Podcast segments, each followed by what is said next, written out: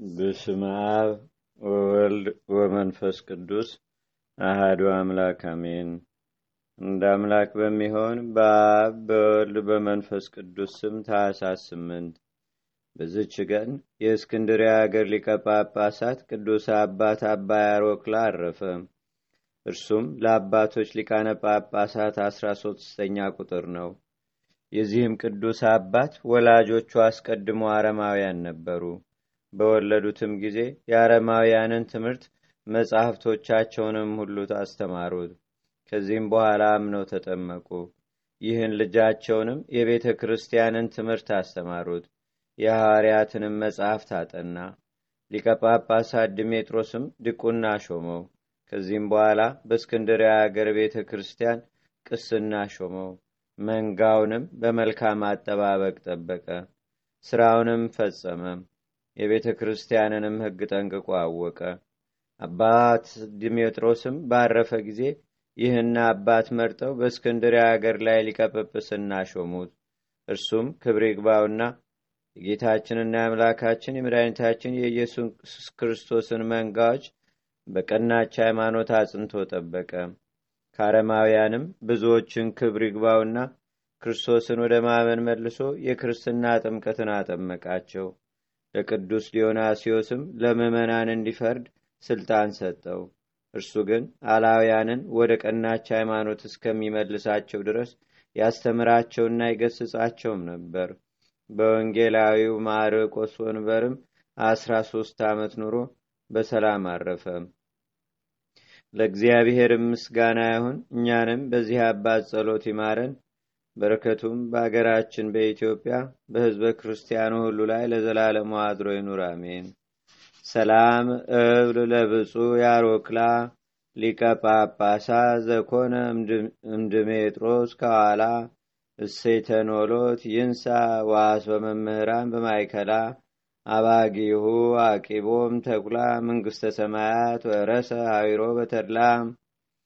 በዝችም ቀን የከበሩ ሴቶች በርባራና ዮልያና በሰማዕትነት አረፉ። ይህችም ቅዱስ በርባራ በካህዲው መክስሚያኖስ ዘመነ መንግስት በቤተ መንግስት ውስጥ ታላቅ መስፍን ለሆነ ሰው ልጁ ናት። ስሙም ዲዮስቆሮስ ነው። እርሱም ለልጁ ለበርባራ ማንም እንዳያት ታላቅ ጽኑ የሆነ ሕንፃም አሰራ። ከዚህም ዳግመኛ መታጠቢያ የውሽባ ቤት በግንብ ሰራ። የሚከፈቱ ሁለት መስኮቶቹንም በውስጡ እንዲሰሩ አዘዘ። ቅድስት በርባራም ሁለቱም መስኮቶች ባየች ጊዜ ሶስተኛ መስኮትን እንዲሰሩ ሐናጺዎችን አዘዘቻቸው። ከዚህም በኋላ ክብር ይግባውና የጌታችንና የአምላካችን የመድኃኒታችን የኢየሱስ ክርስቶስን አዳኝ የሆነ አዳኝ የሆነ የመስቀሉንም ምልክት በውሃ መታጠቢያው ላይ አሰራች።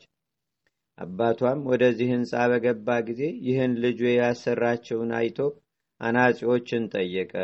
እነርሱም ይህን እንድንሰራ ልጅህ አዘዘችን አሉት። እርሷንም ጠርቶ ለምን እንዲህ ያደረግሽ አላት። እርሷም አባቴ ሆይ አስተውል፣ ልዩ ሶስት በሆነ በስላሴ ስም ሥራ ሁሉ ይፈጸማልና ስለዚህ ሦስተኛ መስኮት አሰራው። ይህም መስቀል ዓለሙ ሁሉ በእርሱ በዳነበት በመድኃኒታችን ኢየሱስ ክርስቶስ መስቀል አምሳል ነው። አንተም አባቴ ሆይ ከስህተት ተመልሰህ የፈጠረህን አምላክ አምልከው አለችው። አባቷም ከእርሷ ይህን በሰማ ጊዜ ሰይፉን መዞ በኋላዋ ሮጠ። እርሷም ሸሸች። በፊቷም የነበረች አለት ተሰንጥቃ በውስጧ ገብታ ሰወረቻት። ከዚህም በኋላ ወደ አባቷ ተመለሰች። እርሱም እንዲያሰቃያት ለሌላ መኮንንም አሳልፎ ሰጣት። እርሱም ታላቅ ስቃይን አሰቃያት። በዚያም ዮልያና የምትባል ሴት ነበረች። ቅድስት በርባራንም አየቻትና የምታጽናናትና የምታረጋጋት ሆነች። ክብር ይግባውና ጌታችንና አምላካችን መድኃኒታችን ኢየሱስ ክርስቶስ ለቅድስት በርባራ ተገለጸላትና አረጋጋት። ከዚህም በኋላ አባቷ በሰይፍ ራሷን እንዲቆርጡ የባልንጀራዋ የዮልያናንም ራስ እንዲቆርጡ አዘዘና ቆረጧቸው። የሰማዕትነት አክሊልንም ተቀበሉ። በዚያንም ጊዜ ከሰማይ እሳት ወርዶ አባቷንና ጓደኛው የሆነ መኮንንን መርቲያኖስንም አቃጠላቸው። ያም በውሽባ ቤት ውስጥ በመስቀል ምልክት ያሰራችው መታጠቢያ ለታመመ ሁሉ ከእርሱ በታጠበ ጊዜ የሚያድን በውስጡ ታላቅ ፈውስም ያለበት ሆነ። ከዚህም በኋላ የቅዱሳት ሰማዕታትን ስጋቸውን ወስደው ከከተማ ውጭ ባለች ቤተ ክርስቲያን ስሟ ገላሊያ በሚባል ቦታ አኖሯቸው። ይህ ስጋቸውም በቅዱሳን ሰማዕታት በአቡቄርና በዮሐንስ በምስር አገር ባለ ቤተ ክርስቲያናቸውም እስከ ዛሬ አለ። ለእግዚአብሔርም ምስጋና ይሁን። እኛንም በቅዱሳት ሰማዕታት ጸሎት ይማረን። በረከታቸውም በአገራችን በኢትዮጵያ በሕዝበ ክርስቲያኑ ሁሉ ላይ ለዘላለሙ አድሮ ይኑር፣ አሜን። ሰላም ለበርባራ እንተ አጋደት ሃይማኖታ እንዘታሬ ስላሴ በመስኮተ ቤታ እያፍረሃ መጥባሄት ወሞሰረት ሐጺን እያይመመታ ወሰላም ካይበ ለዮልያና ካሊታ እንተ ተቀልዋ በክሌ አጥባታ። በዚህች ዕለት የብፅዕት እንባ መሪና መታሰቢያዋ ነው። በረከቷም በአገራችን በኢትዮጵያ በሕዝበ ክርስቲያኑ ሁሉ ላይ ለዘላለሙ አድሮ ይኑር፣ አሜን።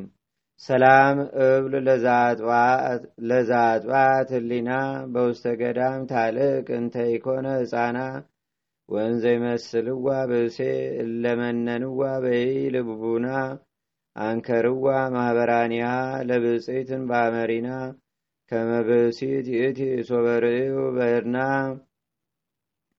በዝችም ቀን ቅዱስ አባት የደብረ ቀልሞን አባ ሳሙኤል አረፈ። ይህም ቅዱስ ለግብፅ ደቡብ ከሆነ መጺል ከሚባል አገር ደክሉባ ከሚባል መንደር ነው። ወላጆቹም ቅዱሳንና ንጹሐን ናቸው። ያለ እርሱም ልጅ አልነበራቸውም። አባቱም ቄስ ነበር። በሌሊት በራእይ ፊቱ ብሩህ የሆነ ሰው አየ። ይህ ልጅህ ለብዙ ሰዎች የታመነ ቸር መምህር ይሆን ዘንድ አለው። በዘመኑም ሁሉ ለእግዚአብሔር የተመረጠ ይሆናል አለው። አባ ሳሙኤልም ከታናሽነቱ ጀምሮ እንደ ነቢዩ ሳሙኤል ንጹሕ ነው። ሁልጊዜም የምንኩስና ልብስን ይለብስ ዘንድ ያስብ ነበር። በአንዲትም ቀን ወደ አስቄስ ገዳም ይሄድ ዘንድ ምክንያት አግኝቶ ከአባቱ ዘንድ ወጣ። ግን መንገዱን አያውቀውም ነበር። የእግዚአብሔር መልአክም በመነኩሴ አምሳል ሆኖ የመራው አብሮት ተጓዘ። ባደረሰውም ጊዜ በበዓት ውስጥ ለሚኖር ለአንድ ስሙ አባ አጋቶን ለሚባል ሽማግሌ መነኮስ ሰጠው። እርሱ እጅግ ጻድቅ ሰው ነውና። ይህም መልአክ ስለ አባ ሳሙኤል ለአባ አጋቶን እንዲህ ብሎ ነገረው። ሳሙኤልን ደስ ብሎ ተቀበለው፣ የምንኩስናንም ልብስ አልብሰው። እርሱ የሽምግልናህን ድካም የሚያዝናናና እውነተኛ ልጅን ይሆንሃልና አንተም የምንኩስናን ሕግ ሁሉ አስተምረው። ይህንንም ከተናገረው በኋላ መልአኩ ከእርሱ ተሰወረ። ሳሙኤልም መልአኩ ቅዱስ መልአኩ እንደደረሰ እንደነገረው በደረሰ ጊዜ አባ አጋቶን በደስታ ተቀበለው። እንዲህም አለው፣ የእግዚአብሔር አገልጋይ ሳሙኤል ሆይ መምጣት መልካም ነው። በሽምግልና ጊዜ ጌታ ወደ እኔ ልኮሃልና አለው። ወዲያውኑም ወደ ቤተ ክርስቲያን አስገባውና ከጸጉር በተሰራው ቀሚስና በቆቡ ላይ በቅናትና በአስኬማ ላይ ጸለየና ባረከው።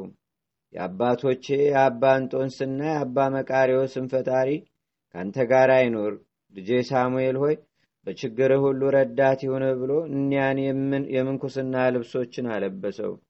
ቅዱስ አጋቶንም ለአባ ሳሙኤል ትሕትናን አርምሞንም አስተማረው። አባ ሳሙኤልም ቅዱስና ብሩክ የሆንክ አባቴ ሆይ ይቅር በለኝ፣ ከእኔ ጋርም ፍቅርን አድርግ አስተምረኝም፣ እግዚአብሔርም የሚወደውን የምሰራ ያደርገኝ ዘንድ በከበረ ጸሎት አስበኝ ይለው ነበር። ሁልጊዜም መንፈሳዊ የሆነ የምንኩስናን ስርዓትም ሁሉ ተማረ። ቅዱስ አባት አባ ሳሙኤልም በሥራ ሁሉ ይራዳው ነበር። የሚያዘውንም ሁሉ እየሠራ ከአባ አጋቶን ጋር ሦስት ዓመት ኖረ። ከዚህም በኋላ አባ አጋቶን አረፈ። አባ ሳሙኤልም ሰባት ሰባት ቀን እየጾመና ታላቅ ተጋድሎንም እየተጋደለ ኖረ። ከዚህም በኋላ በአስቄስ ባለች በከበረች በአባ መቃርስ ቤተ ክርስቲያን ቅስና ተሾመ። ከጥቂት ቀኖች በኋላም የሊዮንን ደብዳቤ ወደ አስቄስ ገዳም አምጥተው አነበቧት። አረጋውያን መነኮሳትም በሰሙ ጊዜ እጅግ አዘኑ።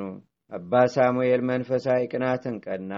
ከሰዎችም መካከል ተነስቶ ያችን ደብዳቤ ነጥቆ ቀደዳት። እንዲህም አለ የቀናች የቀናች የአባቶቻችንን ሃይማኖት የሚለውጥ ሁሉ የተወገዘ ነው። የንጉሥ መልእክተኞችም ባዩ ጊዜ ቁጣን ተመሉ። አባ ሳሙኤልንም በብረት እንጨት እንዲደበድቡት በክንዱም ሰቅለው ፊቱን እንዲጸፉት አዘዘ። በጸፉትም ጊዜ አንዲት አይኖ ወለቀች። ከዚህም በኋላ ከአስቄስ ገዳም እንዲያሳድዱት ሁለተኛ አዘዘ። ከእግዚአብሔርም የታዘዘ መልአክ ለአባ ሳሙኤል ተገለጸለትና ወደ ቀልሞን ተራራ ሂዶ በዚያ ይኖር ዘንድ አዘዘው። ወዲያውኑም ሂዶ በዚያ ኖረ። የቀናች ሃይማኖትንም ለሰዎች ሁሉ እያስተማረ ተቀመጠ። ሊቀጳጳሳት የሆነው መለካዊ የእስክንድሪያ መኮንን ቆዝም ዜናውን ሰምቶ ወደ ቅዱስ አባ ሳሙኤል መጥቶ ታላቅ ግርፋትንም ገርፎ ከገዳሙ አሳደደው። ወደ ቀልሞን ገዳም ቤተ ክርስቲያንም ሂዶ በዚያ ተቀመጠ። በዚያም ወራት የበርበር አረማውያን ወደዚያ መጡ። ወደ አገራቸውም ሊወስዱት አባ ሳሙኤልን ያዙት። ከእርሳቸውም እጅ ያድነው ዘንድ ክብር ይግባውና ጌታችንን ኢየሱስ ክርስቶስን ለመነው። በአንድ ግመል ላይም በጫኑት ጊዜ ያ ግመል መንቀሳቀስ አልቻለም። ታላቅ ድብደባ እንደበደቡት በተሳናቸውም ጊዜ ትተውት ሄዱ። እርሱም ወደ ቀልሞን ገዳም ተመልሶ በምንኩስና ስርዓት በመጠመድ በሁሉ ተጋድሎ እየተጋደለ ኖረ። ከዚህም በኋላ የበርበር አረማውያን ዳግመኛ መጡ። ከእርሳቸውም የተነሳ ፈራ። ሳሙኤል ሆይ አትፍራ ግን ወደ ቤተ ክርስቲያን ገብተ ዝም በል። ከእርሳቸው ጋር አትነጋገር። እኔም እንዳያዩ አደርጋቸዋለሁ የሚልን ቃል ሰማ በዚያንም ጊዜ የተመዘዙ ሰይፎቻቸውን ይዘው ወደ ቤተ ክርስቲያን ውስጥ ገቡ። እነርሱም እጅግ በሚያስፈራ ድምፃቸው ይጮሁ ነበር። ቅዱስ ሳሙኤልም በቤተ መቅደስ ውስጥ ኃጢአትን ሲሰሩ ተመለከተ። ስለ ድፍረታቸውም ዝም ማለት አልተቻለውም። ተናገራቸው እንጂ እግዚአብሔርን መፍራት የሌላችሁ እናንተ ካህዲያን እግዚአብሔር እንደ ክፉ ስራችሁ ይክፈላችሁ አላቸው። እነዚህ አረማውያንም አንተ ከዚህ ነበርክን? እኛ ግን አላየንህም አሉት። ከዚህም በኋላ ይዘው ከቤተ ክርስቲያኑ ምሰሶ ጋር አሰሩት። ለመሞት እስቲቀርብም ገረፉት። ከማሰሪያውም ሲፈቱት በግንባሩ ተደፋ።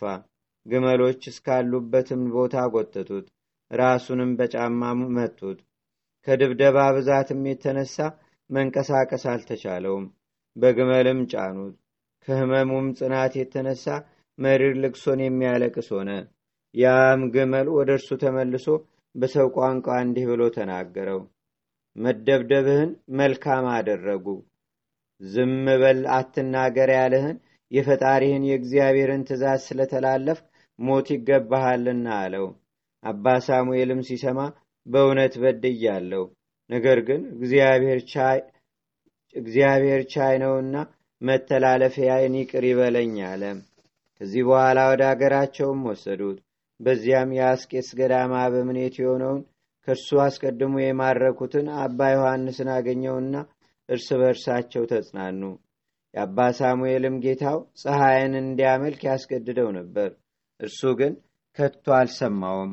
ከዚህም በኋላ ከአንዲት ብላቴና ጋር በሰይጣን ምክር እግሩን አቆራኝቶ ግመሎችን እንዲጠብቁ ወደ ጫካ ሰደዳቸው ቅዱስ ሳሙኤልም ከእርሷ ጋር በኃጢአት እንደሚወድቅና ዲያብሎስ ባስተማረውና በመከረው ሁሉ እንደሚታዘዝለት አስቧልና።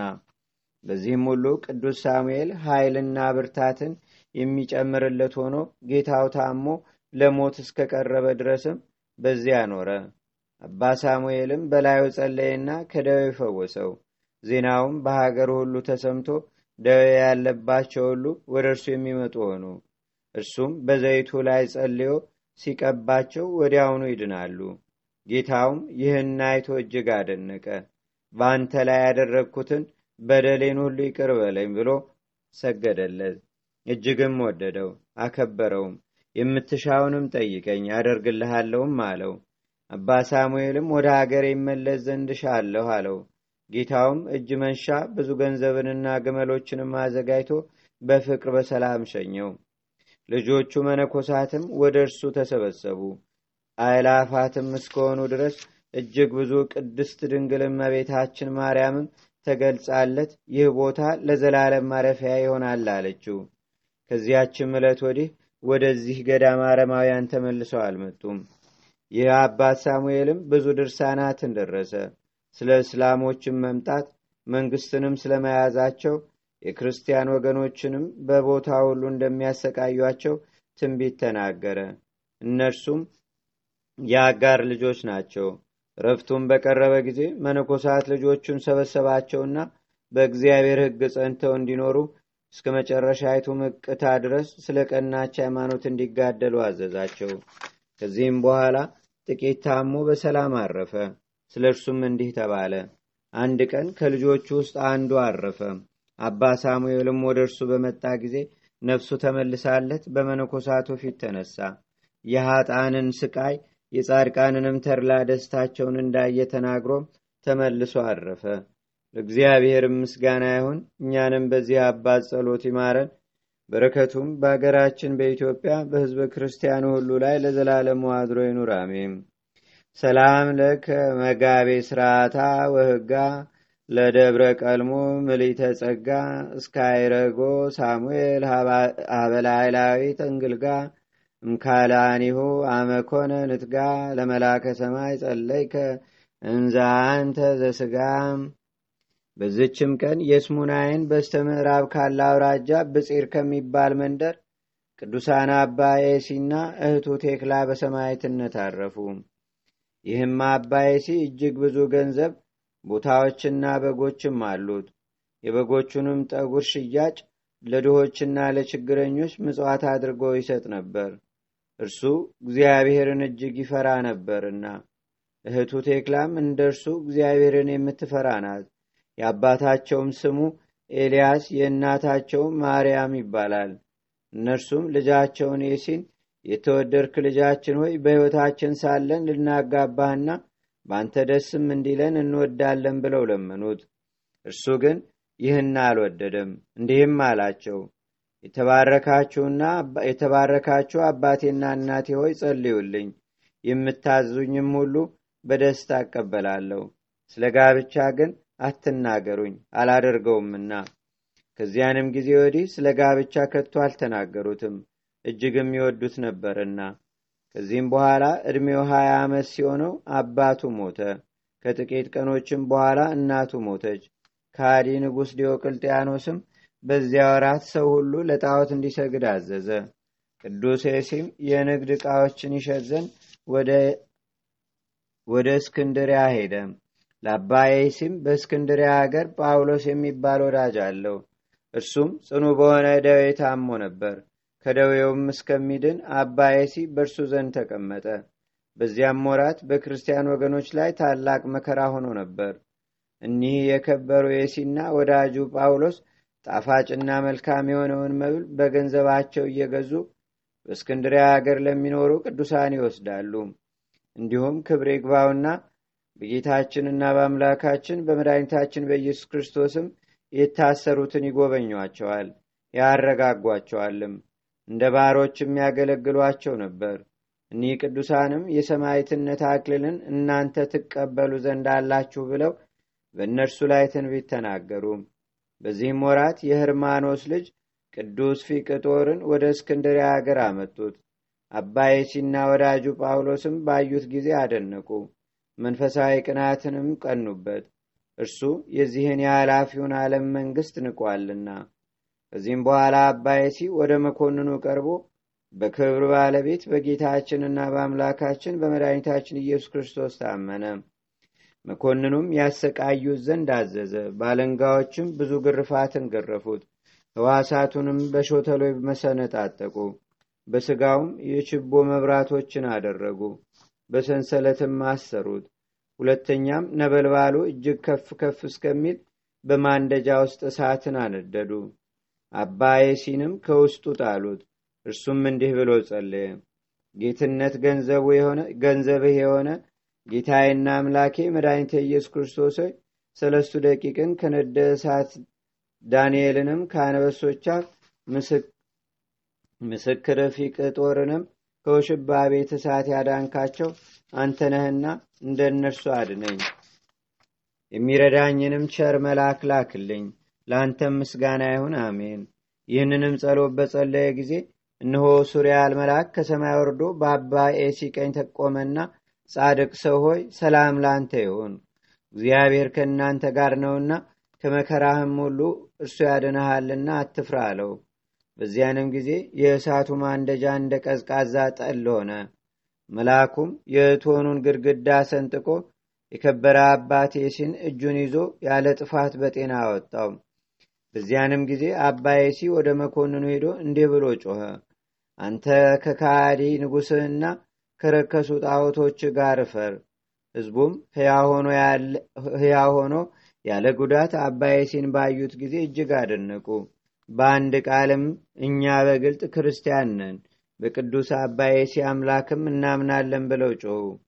መኮንኑም ራሶቻቸውን በሰይፍ እንዲቆርጡ አዘዘም በመንግሥተ ሰማያትም የሰማዕትነት አክሊልን ተቀበሉ።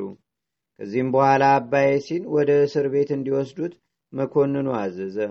እንዳዘዛቸውም አደረጉ። ለእህቱም ለቴክላ የእግዚአብሔር መልአክ ተገልጾላት ወንድሟን አባይሲን ትጎበኘው ዘንድ ወደ እስክንድሪያ ሀገር እንድትሄድ አዘዛት። ያን ጊዜ ከእንዴናው ከተማ ተነስታ ከባህር ዳርቻ ደረሰች። መንፈሳዊት መርከብም ተገለጸችላትና እመቤታችን ቅድስት ድንግል ማርያምም ከመጥምቁ ዮሐንስ እናት ከኤልሳቤጥ ጋር በውስጡ አለች። አዝነውም ተመለከተቻቸውና እመቤቶቼ ሆይ የደረሰባችሁ ምንድን ነው አዝናችኋ ያለሁና አለቻቸው። ቅድስት ኤልሳቤጥም በእርጅና የወራት የወለድኩት አንድ ልጅ ነበረኝ ወስደው አረዱብኝ አለቻት። እመቤታችንም ቅድስት ድንግል ማርያምም ለእኔም አንድ ልጅ ነበረኝ እርሱንም ወስደው ሰቅለው ገደሉብኝ አለቻት። ቴክላም እመቤቶቼ ሆይ በእውነት ጽኑ ሐዘን አግኝቷቸዋል አለቻቸው። ይህንንም እየተነጋገረ ወንድሟ አባዬ ሲወዳለበት አደረሷት። የተገለጹላት እነማን እንደሆኑም አላወቀችም ነበር። አባዬሲም እህቱ ቴክላን ባያት ጊዜ ፈጽሞ ደስ አለው። እርሷም ከእርሱ ጋር በሰማይትነት ትሞት ዘንድ ተስማማች። ከዚህም በኋላ የሌሊቱ እኩሌታ በሆነ ጊዜ የእግዚአብሔር መልአክ ሱሪያር ለአባዬሲ ተገለጸለት። በብርሃናውያን ክንፎቹም ተሸክሞ ወደ ሰማይ አወጣው። ኢየሩሳሌም ሰማያዊትንም አሳየው። ቅዱሳንም ሁሉ መጥተው ሰላምታ ሰጡት። የሰው አንደበት ስለ እርሷ ሊናገር የማይቻለው ልዕልናዋንና ክብሯንም አሳየው። በወርቅ በእንቁ ያጌጡ አደባባዮቿንም ከፀሐይ ብርሃን ሰባት እጅ የሚበልጥ በውስጡ ያለውንም ብርሃን አሳየው ስለ ክብር ባለቤት ጌታችንና አምላካችን መድኃኒታችን ኢየሱስ ክርስቶስም መከራ የተቀበሉ የጻድቃን የሰማዕታትን መኖሪያንም ዳግመኛ አሳየው። ከዚህም በኋላ የእግዚአብሔር መልአክ ወደ ሌላ ቦታ ወሰደውና ታላቅ አዳራሽንም አሳየው። በውስጡም በወርቅ በእንቁ የተሸለሙ ሶስት መቶ ምሰሶዎች አሉ። ዙፋኖችም በእንቁ የተሸለሙ አሉ። በዚያም አዳራሽ ውስጥ ሁለት መቶ ጭፍሮች ቁመው ቁመው ነበር። እነርሱም በወርቅ ዝናር የታጠቁና ያጌጡ ናቸው። ከእርሳቸውም እያንዳንዱ ርዝመቱ አስራ አምስት ክንድ ይሆናል። እኔም ኤሲ ያንን መልአክ ከዓለም ሰዎች ውስጥ በዚህ አዳራሽ አምሳል ማንም ሊሰራ የማይቻለው ይህ አዳራሽ ለማን ነው አልሁት። መልአኩም እንዲህ አለኝ ወንድሜ አባዬ ሲሆይ የምድር ነገስታት ሁሉም ከዓለሙ ሁሉ ጋር ቢሰበሰቡ ይህን አዳራሽ ከተሸከሙት ከሊህ ከሶስት መቶ ምሰሶዎች የአንዱን ምሰሶ ሽያጭ ዋጋ አይችሉም አይችሉም አለኝ። እኔም አይቻ አደነቀው። እግዚአብሔርንም አመሰገንኩት። ሁለተኛም ይህ የከበረና ያማረ ታላቅ አዳራሽ ለማን ይሆናል አልኩት። ያ መልአክም የሰራዊት አለቃ ለነበረ ለህርማኖስ ልጅ ለሰማይቱ ፊቅጦር ይህ ሁሉ ተሰጠ እርሱ ምድራዊ መንግስትን ሽልማቱንና ጌጡንም ክብሩንም ሁሉ ንቆትቶ መከራ መስቀሉንም ተሸክሞ የክብር ባለቤት የሆነ ጌታውን ክርስቶስን ተከትሎታልና። ስለዚህ ስለ ኃላፊው ምድራዊ መንግስት ፈንታም የማይጠፋ መንግስትን እግዚአብሔር ሰጠው አለኝ። ዳግመኛም እንዲህ ብዬ ጠየቁት እነዚህ ዙፋኖች እነዚህም ፍሬያቸው ያማረ እንጨቶች እሊህም የሚያበሩ አክሊሎች ምንድን ናቸው አልሁት። እርሱም እንዲህ አለኝ አባዬ ሲሆይ እሊህ የእረፍትና የተድላ ቦታዎች የቅዱሳን ሰማዕታትን መታሰቢያቸውን በምድር ላይ ለሚያደርጉት ሰዎች እግዚአብሔር ያዘጋጀላቸው ቦታ ነው አባዬ ሲሆይ ስማ እኔ ላስረዳ በሰማያትም በስማቸው ቤተ ክርስቲያንን የሚሰራ ሰው ወይም ስጋቸውን የገነዘ ወይም መስዋዕትን የሰጠ መብራትንም ወይም የተራበ ያበላ የተራቆተም ያለበሰ ወይም ለቤተ ክርስቲያናቸው መጽሐፍት ገዝቶ የሰጠ ወይም ገድላቸውንና ምስክርነታቸውንም የጻፈ በችሎታው መጠን በመታሰቢያቸው ቀን በጎ ስራም የሰራ ቀዝቃዛ የጽዋ ውሃ የሰጠ ዋጋውን አያጣም ብሎ ክብር ይግባውና ጌታችን በከበረ ወንጌል እንደተናገረ ከሰማያታት ላንዱ ወይም ከጻድቃን መታሰቢያቸውን ሲያደርግ የነበረ ሰው በሞተ ጊዜ ያ ሰማዕት ወይም ጻድቁ መጥቶ ክብር ይግባውና በጌታችንና በአምላካችን በመድኃኒታችን በኢየሱስ ክርስቶስ ፊት ይሰግዳል። ጌታይና ፈጣሪ ሆይ በምድር መታሰቢያይን ስታደርግ ኑራለችና ይህችን ነፍስ ስጠኝ ይላል። እርሷንም ይሰጠዋል። እርሱም ተቀብሎ ወደዚህ ተድላ ደስታ ወዳለበት ቦታ ያስገባታል። ያቺ ነፍስ እጅግ ኃጢአተኛ ከሆነች ግን ከእግዚአብሔር ዘንድ ቃል ይወጣል በመላእክት አለቃ በቅዱስ ሚካኤልም አፍ እንዲህ ተብሎ ይነገራል። ሁሉን የያዘ እግዚአብሔር ይህችን ነፍስ ለአንዲት ቅጽበት አንድ ጊዜ እንዲወረውሯት አዘዘ። ከዚያም በኋላ ስለ እርሷ ለማለደ ለዚያ ሰማዕት ወይም ለጻድቁ ይሰጡታል። ወይም ለጻድቁ ይስጡት ይላል። እንደዚህም ለዚያ ሰማዕት ወይም ለጻድቁ ትሰጠዋለች። እርሱም ተቀብሎ ይወስዳታል። በመጠመቂያውም ውስጥ ያጠምቃታል ያማሩ ልብሶችንም አልብሰው ከእነዚህ ከምታያቸው ዙፋናቸው በአንዱ ዙፋን ላይ ያስቀምጧታል። በማይጠፋ አክሊልም ይጋርዷታል። ከቅዱሳን ሁሉ ጋር ደስ እያላት ለዘላለም ትኖራለች። ከዚህም በኋላ ያ መልአክ ተሸክሞ ወደ እስር ቤት መለሰኝ። ሰላምታም ሰጥቶኝ ወደ ሰማይ አረገ። እኔም ስለከበረ ስሙ ለሚጋደሉ ስለሚሰጥም ታላቅ ሀብት እጅግ አደነቀው በነጋም ጊዜ ቅዱስ አባይሲን ከእህቱ ቴክላ ጋር ያመጡት ዘንድ መኮንኑ አዘዘ። አምጥተውም በጽኑ ስቃይ በተሽከርካሪዎች መሳሪያ በእሳት ቃጠሎ በብረት ችንካሮች የራሳቸውንም ቆዳ በመግፈፍ አሰቃዩአቸው። እግዚአብሔርም ያለ ጉዳት በጤና አስነሳቸው። ከስቃያቸውም የተነሳ በሰለቸ ጊዜ ወደ ላይኛው ግብፅ የወስዳቸው ዘንድ ለእንዴና አገር መኮንን አሳልፎ ሰጣቸው። ስምንት ቀንም ያህል እንደተጓዙ መርከቢቱ ከባህሩ ዳርቻ ቆመች። መኮንንም ራሶቻቸውን በሰይፍ እንዲቆርጡ አዘዘ። ቅዱሳን አባይሲና እህቱ ቴክላም እጅግ ደስ አላቸው። ጸሎታቸውንም ጸልየው በፈጸሙ ጊዜ በሰይፍ ራሶቻቸውን ቆረጧቸው። እግዚአብሔርም ስንጡፍ ከሚባል አገር ስምወር የሚባለውን ቄስ የቅዱሳንን ስጋቸውንም እንዲያነሳ አዘዘው። እርሱም አንስቶ ወስዶ አጥኖ በአማሮ ልብሶች ገነዛቸው። የመከራው ሞራት እስቲፈጸም በንጹሕ ቦታ አኖራቸው። ከእርሳቸውም ታላላቅ ታምራት ተገለጡ። ከእነርሱም ጋር በሰማይትነት የሞቱ ቁጥራቸው አራት መቶ ሰባ ሰባት ነፍስ ናቸው። ለእግዚአብሔርም ምስጋና ይሁን። እኛንም በሰማይታት ጸሎት ይማረን በረከታቸውም በአገራችን በኢትዮጵያ በህዝበ ክርስቲያኑ ሁሉ ላይ ለዘላለሙ አድሮ ይኑር አሜን።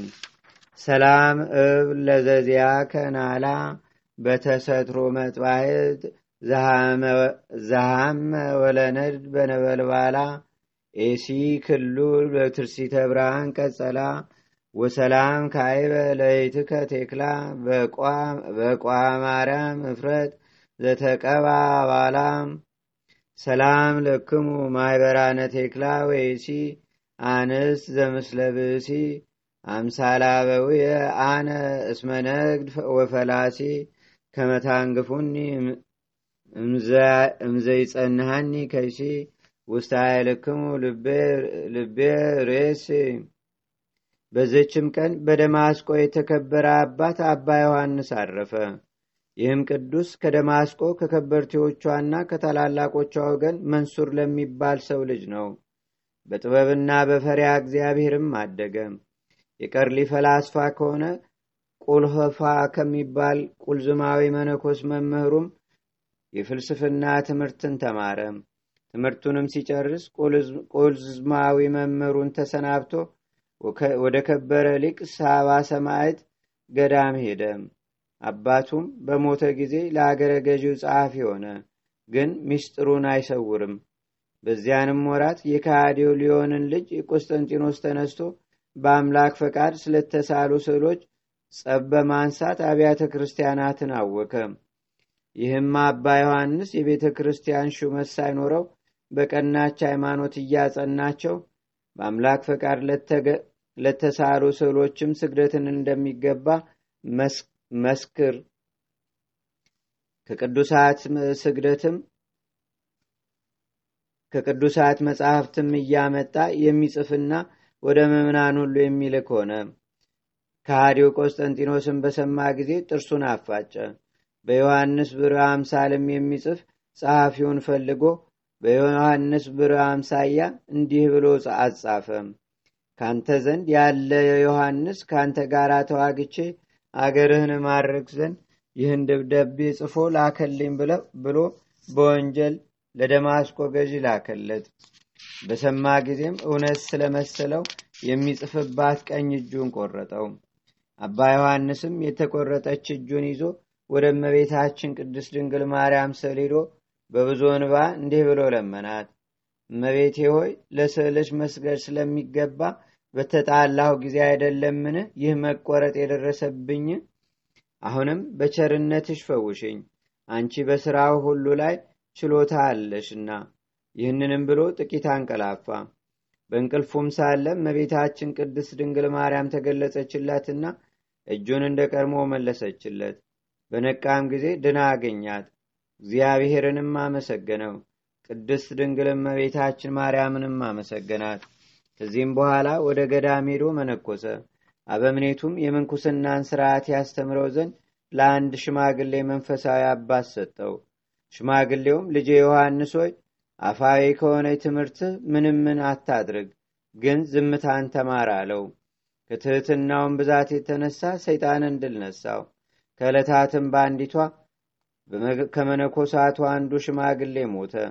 መነኮሳቱም ስለ ወንድማቸው ሙሾ እንዲያወጣላት አባ ዮሐንስን ለመኑት። አባ ዮሐንስም ከሽማግሌው መምህር ትእዛዝ የተነሳ እኔ እፈራለሁ አላቸው። ለማንም አይገለጥም አሉት። ምልጃንም ባበዙበት ጊዜ ለሚሰማት ሁሉ የምታሳዝን ሙሾ ደረሰ። መምህሩም አውቆ በእርሱ ላይ ተቆጣ፣ ከበዓቱም አባረረው። እርሱም አባ ዮሐንስ ወደ አረጋውያን ሁሉ ተማጠነ። ሽማግሌውንም ይቅርታ እንዲያደርግለት ግድ ባሉት ጊዜ የመነኮሳቱን የመጸዳጃ ቤት የጠረገ እንደሆነ እምረዋለሁ አለ። አባ ዮሐንስም ሰምቶ መንፈሳዊ መምህሩ እንዳዘዘው አደረገም። እርሱም ቅንነቱንና ትሩፋቱንም አይቶ በደስታ ተቀብሎ ወደ ማደሪያው አስገባው። እመቤታችን ቅድስት ድንግል ማርያምም አረጋዊ መምህሩን ድርሳናትን መድረስን እንዳይከለክለው አዘዘችው። ከዚህም በኋላ ብዙ ድርሳናትን ደረሰ። የኢየሩሳሌምም ሊቀ ጳጳሳት ቅስና ሾመው። በአምላክ ፈቃድም ስለተሳሉ ስዕሎች ክብር ስለ ቀናች ሃይማኖትም ነገስታቱንና መኳንንቱን ሲዘልፋቸው ኖረ። ወደ ሽምግልናም በደረሰ ጊዜ ወደ ወደደው ክርስቶስ ሄደ። ለእግዚአብሔርም ምስጋና ይሁን። እኛንም በጻድቁ ጸሎት ይማረን። በረከቱም በአገራችን በኢትዮጵያ በሕዝበ ክርስቲያኑ ሁሉ ላይ ለዘላለሙ አድሮ ይኑር፣ አሜን። ሰላም እብል እንዘነግር ጽድቆ ለዮሐንስ ዘደማስቆ ሶበ መምህሩ አረጋዊም ደረሰ ድርሳ አስተርቆ አይደገቶ ማርያም በዘይፈጽም ጻይቆ እስከ በርሳን ጥሉል አይረፈ አልጭቆ። በዝችም ቀን የደብረ ድማ ገዳም አበምኔት ቅዱስ አባት ተክለ አልፋ አረፈ። ዳግመኛም በክርስቶስ የሚታመን የገብረ ማርያም እረፍቱ ነው። እርሱም የሰማይታትንና የጻድቃንን በየረፍታቸው ቀን ለእያንዳንዱ ርሁባንን በማጥገብ የተራቆቱትንም በማልበስ መታሰቢያቸውን የሚያደርግ ነው። እንዲህም ባለ ሥራ ላይ እያለ ይህን ጊዜ እስላሞች ወደ ሸዋ አገር መጡ። እርሱም ያማሩ ልብሶችን ለብሶ ወደ ቤተ ክርስቲያን ሄዶ ገብቶ ጸሎትን ጸለየ። ሲጸልይም እስላሞች ወደ እርሱ መጥተው ራሱን በሰይፍ ቆረጡት። የሰማዕትነትንም አክሊልም በመንግሥተ ሰማያት ተቀበለ። ለእግዚአብሔርም ምስጋና ይሁን። እኛንም በቅዱሳን ሁሉ ጸሎት ይማረን፣ በረከታቸውም በአገራችን በኢትዮጵያ በሕዝበ ክርስቲያኑ ሁሉ ላይ ለዘላለሙ አድሮ ይኑር፣ አሜን። አንድ አምላክ በሚሆን በአብ በወልድ በመንፈስ ቅዱስ ስም ታኅሳስ ዘጠኝ በዝች ቀን ያለ ደም ማፍሰስ ታማኝ የሆነ ቅዱስ አባት አባ በአሚን በሰማዕትነት አረፈ። በዝችም ቀን የበድራም የአርሚያና የዘካርያስ የእረፍታቸው መታሰቢያ ነው። ለእግዚአብሔርም ምስጋና ይሁን። እኛንም በቅዱሳን መላእክት፣ ጻድቃን፣ ሰማዕታት፣ ደናግል፣ መነኮሳት፣ አበው ቀደም ይልቁንም በሁለት ወገን ድንግል በምትሆን በእመቤታችን በቅድስተ ቅዱሳን በድንግል ማርያም ረድኤትና በረከት አማላጅነቷን በአገራችን በኢትዮጵያ በሕዝበ ክርስቲያን ሁሉ ላይ ለዘላለሙ አድሮ ይኑር፣ አሜን። ዛቅረብኩ ማሌታ ዘኪራ ይላፈ ምለተጸምዱከ ዘልፈ ለላነብብ ተወከ ዘንዴቴ መጽሐፈ እንተረሰይከ እግዚኦ ጸሪቀ መለት ውክበ መላቡ ብውላን ዘተርፈ ነቢያት፣ ቅዱሳን፣ ዋርያት፣ ሰባኪያን፣ ሰማዕቶ፣ ጻድቃን፣ ደናግል፣ አዲ ወመነኮሳት ኤራን ባርኩ ባርኮ ጉባኤ ዛቲ መካን እስከ አረጋዊ ሊቆኖስ ህፃን ለዘጻፎ በክርታስ ወለዛ ጻፎን ዘይደርስ ለዛ ለዘተርጎሞ በልሳን አዲስ ወለዘሰማ ቃሎ በእዝነ መንፈስ በጸሎተሙ ማርያም አራቂተ ኩሉ እምባይ ስቡረ ይማረነ ኢየሱስ ክርስቶስ አቡነ ዘበሰማያት